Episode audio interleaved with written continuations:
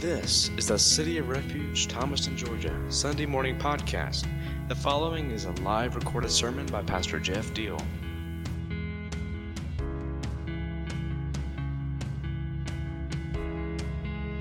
So I want to uh, share out of Luke chapter 8 um, uh, two stories that come back to back.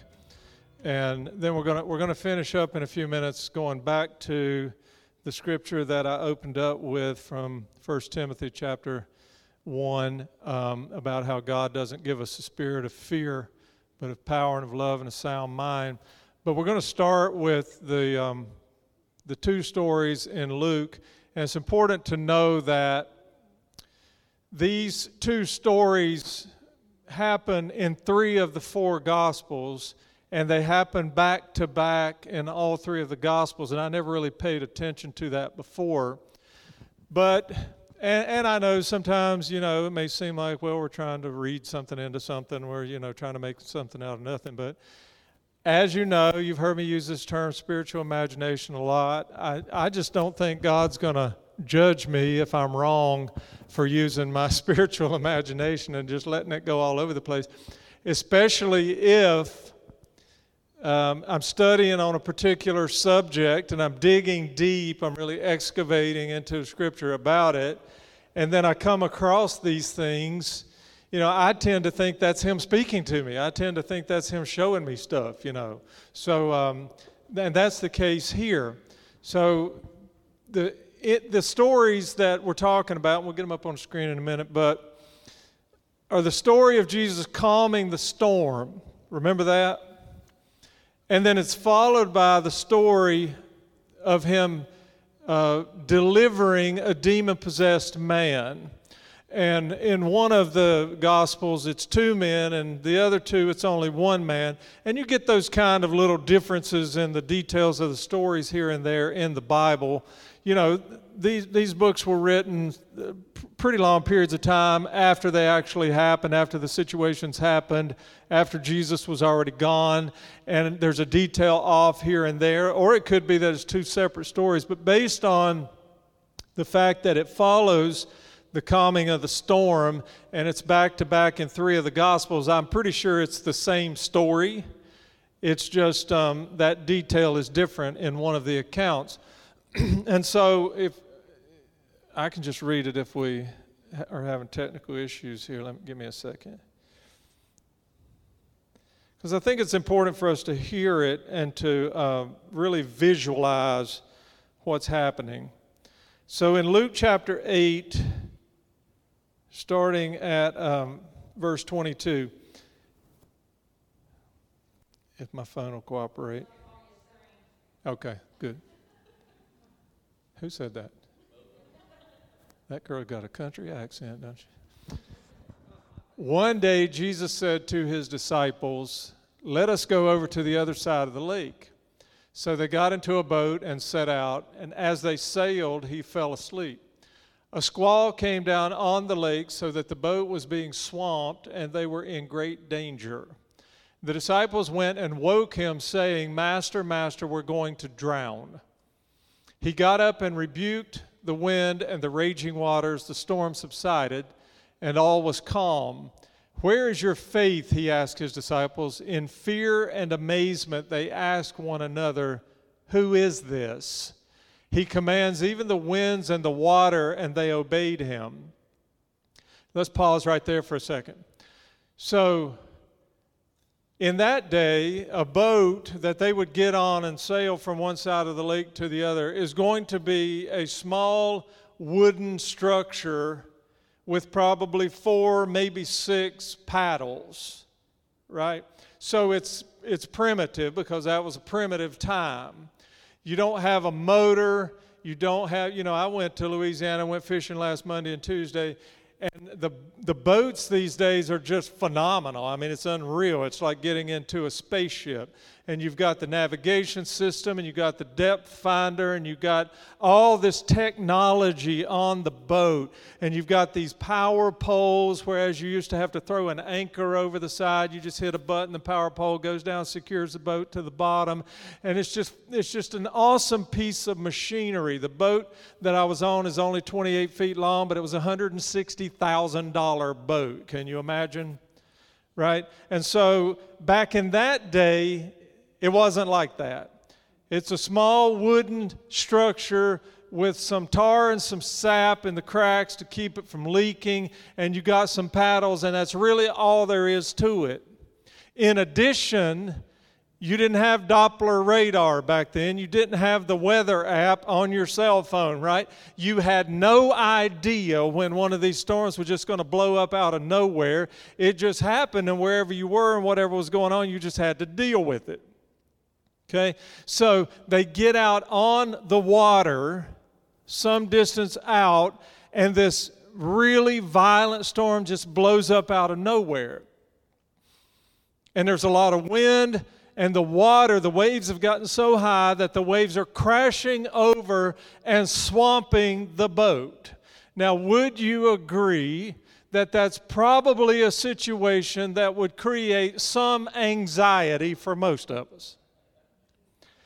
I have been on some boats that had high speed, high powered motors and all the technology, and we got in the middle of some high waves and some bad weather, and it created a lot of anxiety for me, and it created a lot of other things that came out of me that you probably don't want to hear about.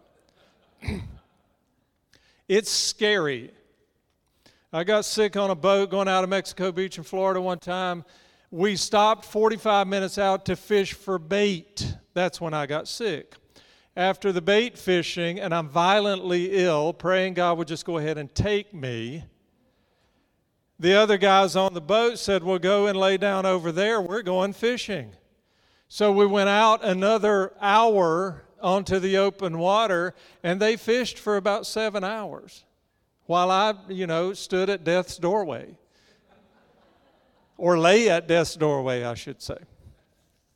And this little deckhand had the nerve to go over and grab a gut bucket, you know, a chum bucket, and dip it down into the water and pour it over my head and say, I will help you. I said, You help me again, I'm going to throw you overboard. It can be bad when you're out on the water like that. And it can create fear it can create anxiety. And you may be pressing hard toward the shore at 40, 45 miles an hour, but it doesn't matter. You still are feeling some sense of dread, some sense of doom, some sense that this could be really bad in a minute.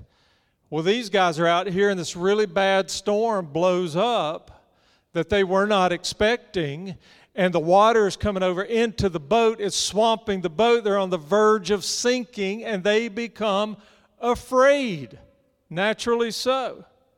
Okay, and this is an extreme example for us, but it's still a good example, and it's a really good example because of the story that follows. And Jesus comes out to them, and, and he, he asks them a really powerful question on the tail end of this. He says, Do you not have any faith? Do you still not have any faith? See, they've just been witnesses to some really cool God stuff that He did. They, they have experienced the divine and the supernatural. And they have Jesus, the Son of God, the Messiah. Now, they really don't have a full understanding of what's going on yet, but they have been personally involved in miraculous things that he's done. And he's right there in the boat, and he's so tore up about this storm that he's taking a nap. Couldn't we learn something from that?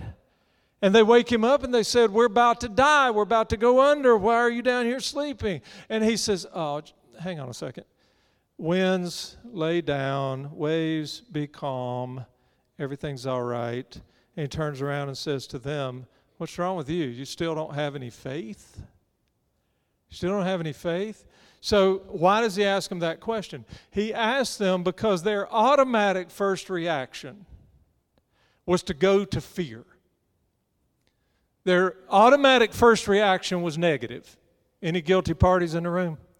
Their automatic first reaction was to assume the worst. God's right there.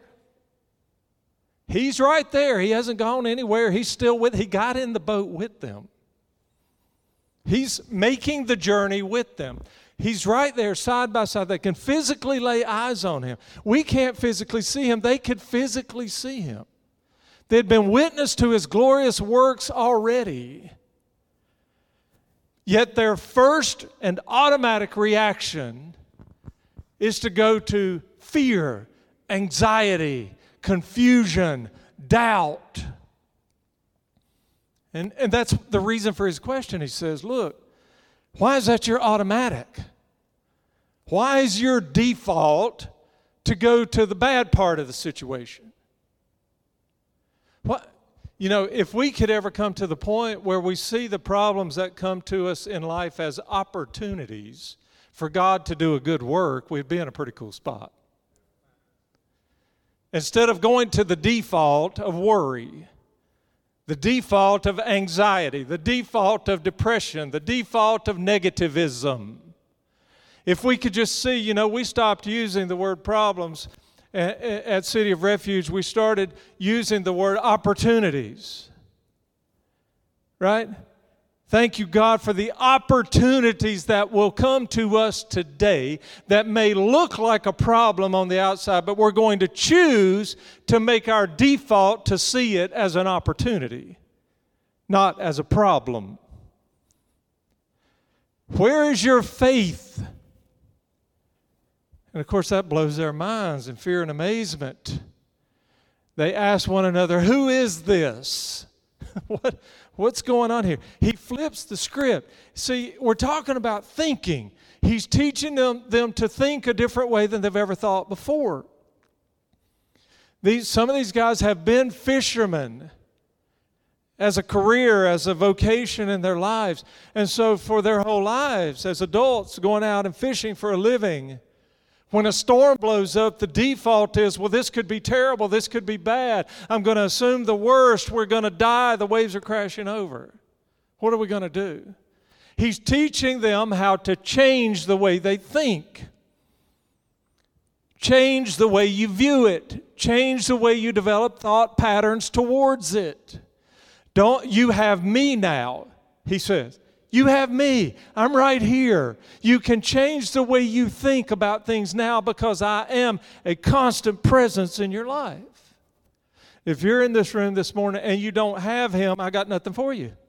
y'all, know, y'all hear me say that all the time. You're welcome, but I got nothing for you. If you're not willing to trust God with your life, I can't help you. But if you acknowledge that He is real, that He's alive, and that He is your Lord, and He's your constant friend and your constant source, and the Spirit of God never leaves you, then I'm here to remind you and reassure you today that He, should, he can always be your default. He should always be your default. It should be automatic to go to Him first. They say, Who is this? What's going on here? And then this goes to the next. They say he commands even the winds and the water, and they obey him, and they sailed then. To, and this is the next story. So I said there's two stories back to back. And this is so cool the way this lines up to me because I feel like, I believe wholeheartedly that he's teaching us something out of this and putting these stories together for us. They sailed to the region of the Gerasenes, which is across the lake from Galilee. And when Jesus stepped ashore, he was met by a demon possessed man from the town. For a long time, this man had not worn clothes or lived in a house, but had lived in the tombs. When he saw Jesus, he cried out and fell at his feet, shouting at the top of his voice, What do you want with me, Jesus, Son of the Most High? I beg you, don't torture me. For Jesus had commanded the impure spirit to come out of the man. Many times it had seized him, and though he was chained hand and foot and kept under guard, he had broken his chains and had been driven by the demon into solitary places. And Jesus asked him, What is your name? Legion, he replied, because many demons had gone into him. And they begged Jesus repeatedly not to order them to go into the abyss. A large herd of pigs was feeding there on the hillside, and the demons begged Jesus to let them go into the pigs, and he gave them permission. When the demons came out of the man, they went into the pigs, and the herd rushed down the steep bank into the lake and was drowned. So you go from a few of his followers on a boat with him experiencing a storm, and once again being witnesses to the miraculous work of his hand and the power over creation. You see it? This is huge God stuff. When you can point to wind and rain and waves and thunder and lightning and command that it be still and it obeys your voice, it doesn't get any bigger than that. So, what happens here? How, how are these two stories connected? He takes it from that huge, enormous picture of creation and God's power over creation, and he boils it down to one individual. Do you know who that individual is? That's you. And that's me. It's this guy, but it's us. Our perspective should be that the God of the universes, who spoke and said, Let there be light, is the same God that speaks light onto our pathway day by day as we say yes to where He's leading.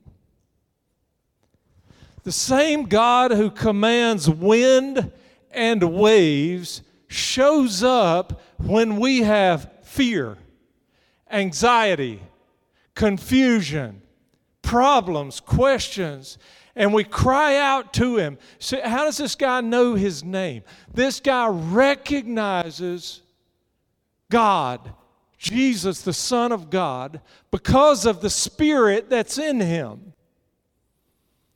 You see, the evil spirit that comes to us and messes with our minds and toys with our thought processes knows that God is around. He knows it. But he's still going to attempt to distract, to discourage, to bring about fear and confusion. But I don't know about you. I take great heart and great encouragement knowing that this enormous God who is all powerful, all knowing, ever present in every situation, is tending to the storms that are going on inside of me. He cares that I'm hurting. He cares that fear is coming against me. He cares that I am a little bit lost on my journey right now. He cares that love has been buried under a little bit of rubble, and He's there. He's showing up to help me dig it out.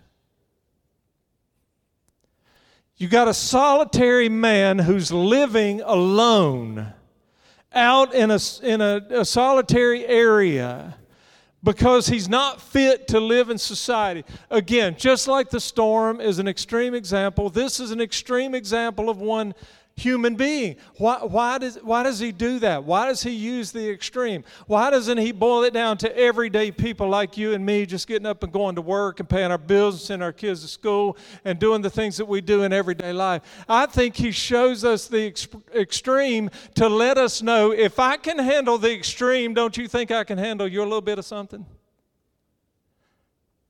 If I, look, there's a war going on in Europe, right? I see people posting stuff like every time I start complaining about gas prices, I start complaining about this, that, and the other, I think about those people over there. That's a good way to think. That's a good way to make sure that we don't get, that we're not guilty of a lack of gratitude because we're sitting in here in a comfortable building this morning. We had something to eat this morning. If we didn't, we'll have something sometime today. We had transportation to get here. We've got clothes on our backs. We got a lot to be thankful for. We can work. We can we, we have homes. We're pretty comfortable, right? That's not the case for everybody around the world. We give thanks for what we have, and we are living in sin when we complain about what's not right.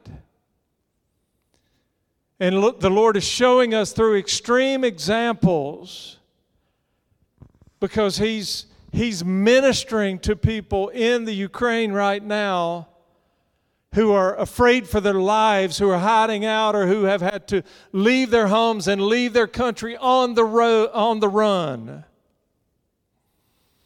Whose, whose cities and towns are being destroyed, whose lives are being turned upside down. You know?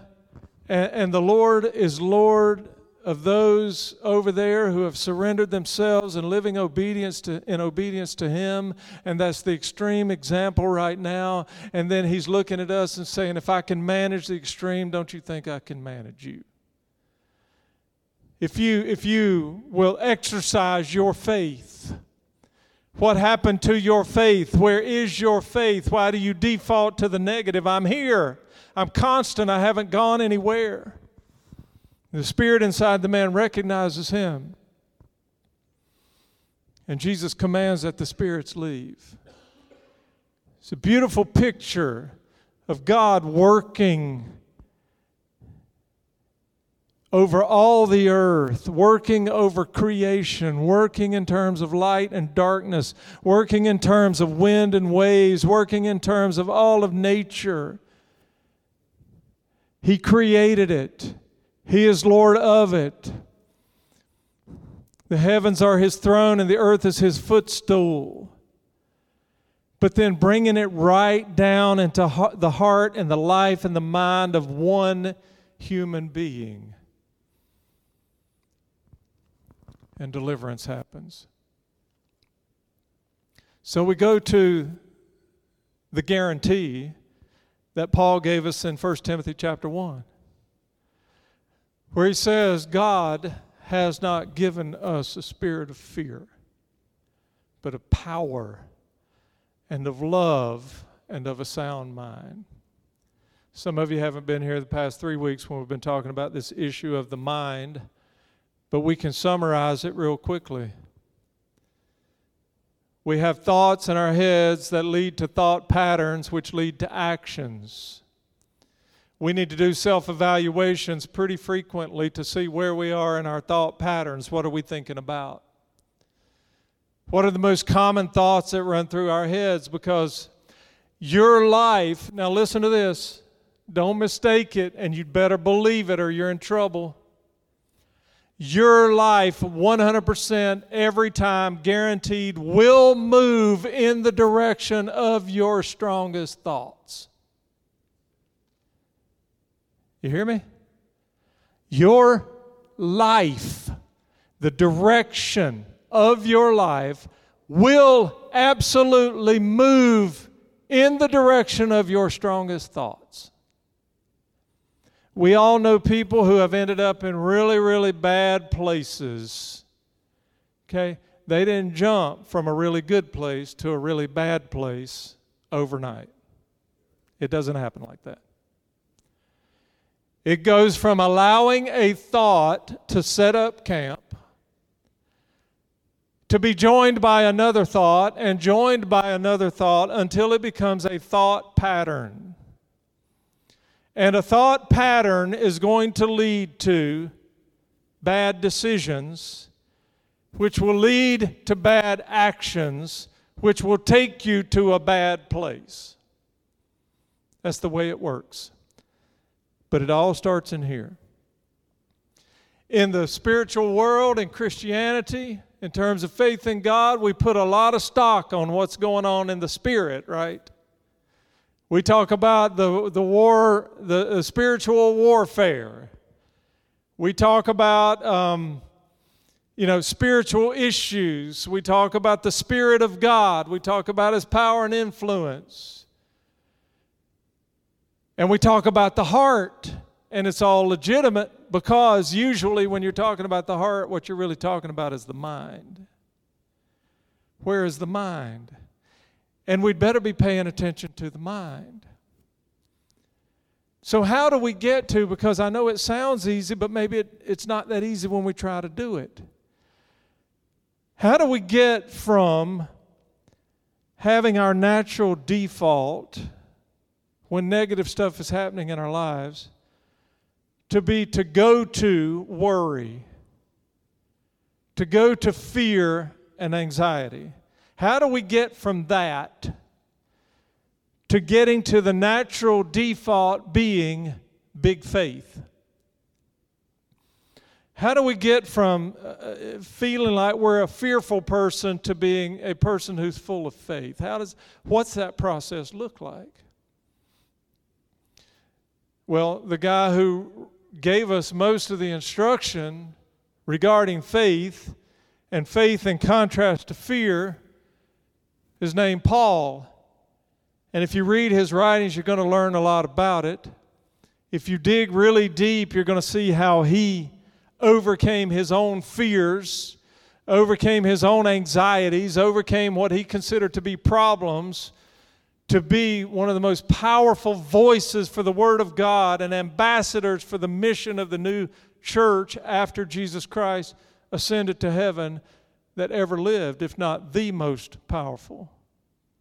Because in Romans chapter 7, he talked about his own mind, right? Where he said, I'm mixed up. Uh, the things that I really want to do, I, I don't seem to be able to get them done. And the things that I don't want to do, I always end up doing. I feel weak. He talks about his thorn in the flesh, and he gives attention to that thorn in the flesh, right? And he sort of goes to a negative default on the thorn in the flesh. But what does he do? Now, listen, this is a lesson for, this is probably the lesson for us to carry out of here today because we talked before about how to dig into the Word in order to be able to do something else, Paul said, and that was to take every thought captive. For every thought you have, there is an answer in the Word of God. But if you don't know the Word of God, you're not going to know how to extract the answer. This Sunday, I want to give you this lesson to take with you. Here's what Paul says. He said, I'm dealing with this issue, this problem, this negative thing. It keeps coming to me.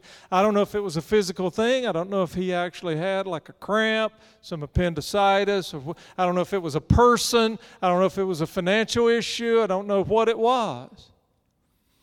But he said, I've got this thorn in my flesh, and it won't leave me alone. It's discouraging me, it's hindering me.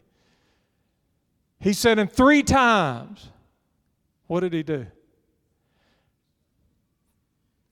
Three times I went to God and I asked Him to deliver me from this thorn in the flesh. And the first time he went to God and asked Him, Will you take this away from me? Do you know what God's answer was? Nope. How about that for an answer? It ought to teach us something about our prayers. It ought to teach us that rather than going to God and saying, Hey, God, here's the answer I want, maybe we ought to go to Him and say, Hey, God, I would like your answer to this situation. Because that problem, that thorn in the flesh, may be from God. And we're asking Him to take something that's from Him away from us. Because everything that God sends our way doesn't feel good, but it's for our good. Right? It's like a pressure cooker. You put some green beans in a, in a jar, tighten the lid down, put them, put them all in a pressure cooker, and you seal that lid and you turn the pressure on. That probably don't feel good to the bean. But when that bean comes out of that pot, it's going to be a whole lot better than it was when it went in. Would you agree? Some things he sends to us are to put pressure on us to make us better. Build a little fire under us to get us up uh, moving to do something we didn't think we could do. He goes to him the first time. He says, Will you remove this problem from me? And God says, Nope. A little time passes. He goes back to him again. He says, I'm coming to you again. I'm praying in faith. I'm diligent. I'm obeying your command to bring my needs before you. Will you remove this problem for me from me? Nope. Not going to do it. It's not my will. It's not my will that it be removed. It's my will that you have it. Well, Paul wasn't satisfied with that answer either, was he? So he went back a third time. He says, Father, will you remove this from me? It's driving me crazy. Will you remove this issue, this problem? And this time he gets the same answer, but there's an addendum to the answer. He says, No, I will not remove it, but here's what you need to know my grace is sufficient. My grace is sufficient to carry you through, even with the issue you're dragging along. My grace is sufficient to give you victory, and the victory would not be complete if you did not have the thorn as part of the journey. I'm going to show you something that you can't see with your physical eyes. Going to reveal to you what grace is, what power is. If you didn't have any problems, if you didn't have any issues, if there were no thorns jabbing you in the side, there would be no reason for God's grace. He, uh, that's the only time he demonstrates his grace is in salvation and to help us overcome obstacles. See, I got a whole ser- another sermon I could preach about grace. I'm not going to, but I'll give you a little capsule. Okay, what is grace? We've heard it defined as, you know, the the uh, unmerited favor of God gives us what we don't deserve, right? He gives us salvation. We don't deserve it. We didn't earn it. That's grace. But man, if we stop there, we've cheated ourselves. It is so much more than that. Because if that's all it was, then why does Paul, every time he's writing to a group of believers, people who've already been saved, people who've already experienced the grace of God for experienced the grace of God for salvation, why does he say to them, Grace be unto you? The grace of the Lord Jesus be unto you. I extend grace unto you. If it's only for salvation, why do they still need it? If grace is only for salvation, then why are we told in Luke chapter 2 that Jesus himself grew in grace and knowledge? Jesus didn't need to be saved. So, what is grace post salvation? Here's what it is it is the empowering presence of God that enables you to be everything He created you to be and to do everything He has destined for you to do. So when you've got that thorn, you're still called. And His grace is going to empower you to pursue the calling, to live in freedom, to live in victory, to overcome obstacles, even though you may be dragging an albatross around your neck or you may have a thorn sticking in your side. Well, I'm pretty much feeling like I'm more excited about that than y'all are. But I hope it's soaking in because we have an opportunity to learn and to understand something that is going to make an enormous difference in our lives. You know, it's some of you just been struggling with stuff like this too long. It's just time. Like I said when we opened up today, uh, look at somebody and say, "It's time to get the mind right." Right? I don't, I don't, personally, I, I'm just going to have to say that if it's available to us, if it's guaranteed to us in the Word of God, then why would we not take advantage of it? Why would we not believe it enough to pursue it? We have to believe it enough to pursue it. You remember how I told you a couple weeks ago to get you some sticky notes and write down scriptures? Scriptures that would relate to things you're going through and to post them all over the place so that you can see them. They would be reminders. It'd be an easy way for you to respond when these bad thoughts come to your head, when these temptations come, when, these, when the negativism comes. And, and I would ask for a show of hands of how many of you have done that, but, but I'm not going to because I'm afraid I would be uh, so disappointed I would have to go home and curl up in a fetal position for the rest of the day by the number of you who didn't do it. And if you didn't do it, you're not serious about getting the mind right. Unless you don't have any problems in your mind. And if that's you, I need to talk to you because I need to figure out how to get there. You can help me. Right? We have the Word, we have the privilege of prayer. We have the privilege of fellowship, encouraging each other. And I'm closing with this right here. When you're dealing with junk in your head, anxiety, and you want an example, get your Bible, go to your Bible thing on your phone, and just read what Jesus did when he was under excruciating pressure do you think that Jesus experienced anxiety? You better believe it. He's our model in all things. Just go to the account in the Garden of Gethsemane and read it. And then do what he did. That's my advice. Just do what he did. What did he do? He, he's, he's under extreme anxiety, and fear is coming against him because he knows what's coming. And the first thing he does is he shares with his brothers about what's going on. And he asks for them to be by his side and to pray with him. And we don't do enough of that. We don't lean on each other enough. But he takes his, his closest friends to the garden, removes them from everybody else, and he says, I need you to be here with me because this is going on. I need you to pray with me. They let him down. But he went to them. As an example to us, it's that, that that's what we're supposed to do. And the second thing he did was he went to his father. He shared with his father. He poured his fa- uh, heart out to his father. He expressed his anxiety to his father. He even asked him, If it's possible, will you remove this cup from me?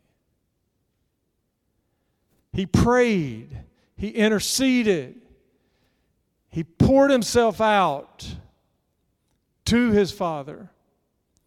Why would we not do that? And the third thing he did was he spoke to his fear. And that's what we ought to do a lot of. He said, Father, if, if this is your will, I'd prefer my answer, which is that you just take it away from me. Just take the cup away from me. But if that's not your will, I'm willing to drink the cup. He said, Nevertheless, not my will, but your will be done. He spoke to the fear and said, I'm going to face you head on and I'm going to win. Will it be easy? No. Will it be painful? Yes. Will it be challenging? Absolutely. But I'm going to face you and I'm going to win because I'm committed to the will of the Father. You want to do something that, in the eyes of observers, may make you look like a lunatic You can do it privately and you'll be okay, but if you're out in the Walmart, you're going to look a little bit crazy. But that will help you to overcome destructive thought patterns. Just yell at your fears. Yell at it. Yell at the negative thoughts and say, You got no business here. You don't belong here. I don't receive you here. I don't accept that. get out. In the name of Jesus, get out.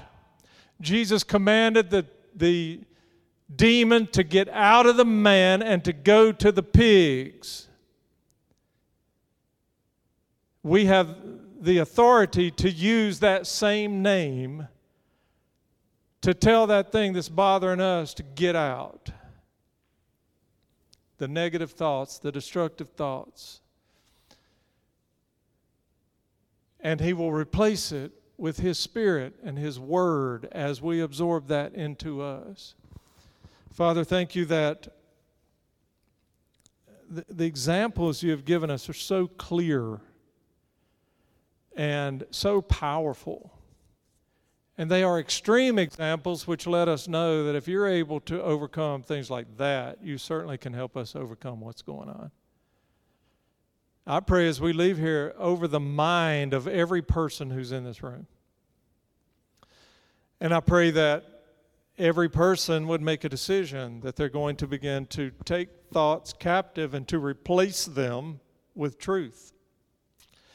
The enemy is a liar. We know that. He's a liar. Everything he brings to us is built on deception. That's always his method and his manner. So we know that if any thought comes to us that is not a God thought, it's a lie. And we can speak to that lie and we can tell it, you're not welcome here. And we can replace it with a promise. We can replace it with a word. We can replace it with something that we find that you have taught us through your words. And we thank you for it. It's, I, I, I'm confident that you are helping some of us to experience serious mind transformation and that our thought patterns are shifting. They're shifting in a kingdom direction. And you're revealing your heart to us. We're grateful for it.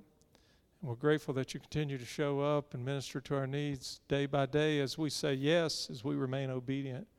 I pray for your peace to saturate our lives this coming week. I pray for your power to be there, that we can do everything you've destined for us to do, be everything you created us to be. I pray for your provision to show up and meet every need in our lives and that you would protect us from the lies and the schemes of the enemy. And I pray these things in your name. Amen. Amen.